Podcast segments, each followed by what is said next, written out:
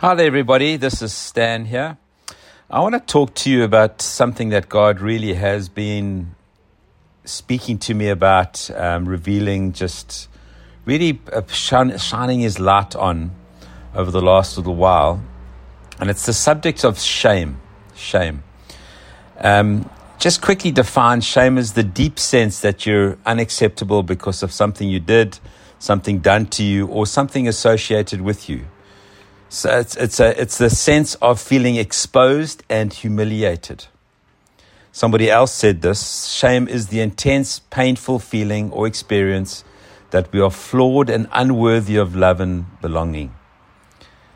It's you're unworthy of connection, you're unworthy of acceptance, you're unworthy of anybody's love, particularly God's love and belonging.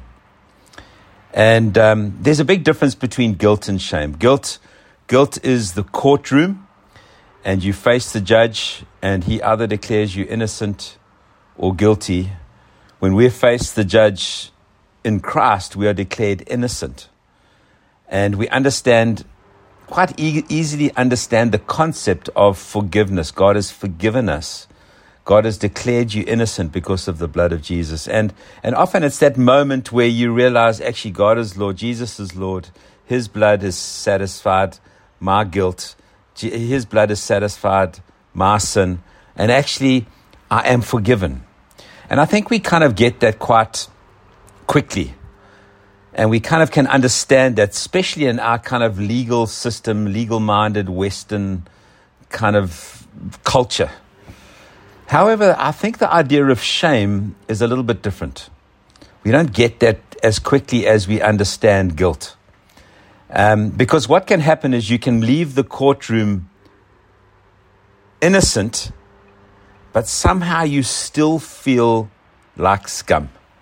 Somehow you still feel unworthy. You still feel shame. You still feel unworthy of love and connection, even though you know you're forgiven in your head, in your mind. And this is what I'm talking about when I talk about shame. The wonderful thing, though, is that Jesus is somebody who dealt with shame in a powerful way. A powerful way. In guilt, you say, I made a mistake, but with shame, you say, I am a mistake. It, shame deals with yourself, where the focus is on yourself, whereas guilt deals with your behavior. We can, we can understand our behavior is wrong and we can change our behavior at some measure.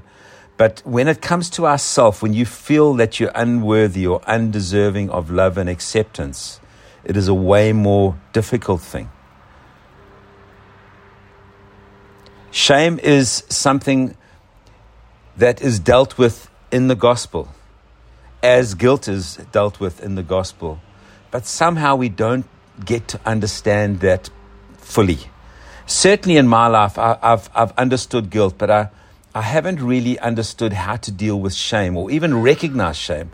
Shame is one of those things that actually hides itself because, and the reason why we hide it or the reason why it hides itself in us is because it's too faint, painful to face. Often, shame comes from our life experiences, our rejection, by authority figures, in particular parents, violent acts of evil, any sexual sin, particularly that which is done to us if we were a, if we were abused as a child or or got deeply involved in some kind of sexual sin. Um, it is something that hides itself. This this thing called shame hides itself.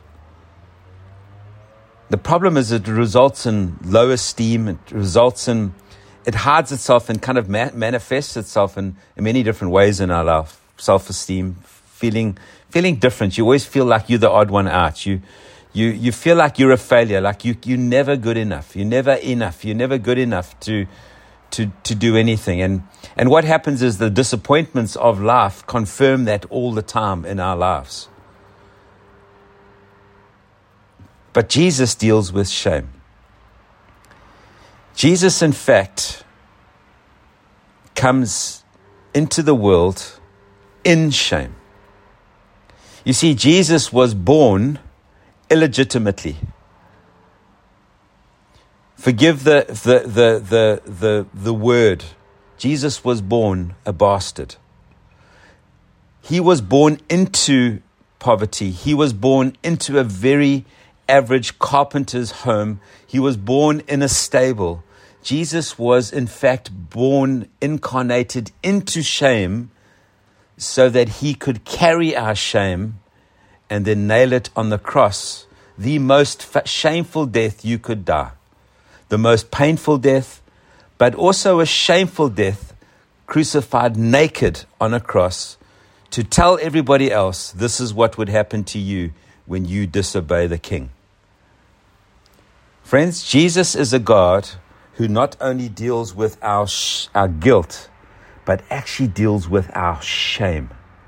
And every encounter in the Gospels, you will see Jesus dealing with shameful people, the poor, the prostitutes, the tax collectors. He restores, he restores people's honor by dealing with their shame.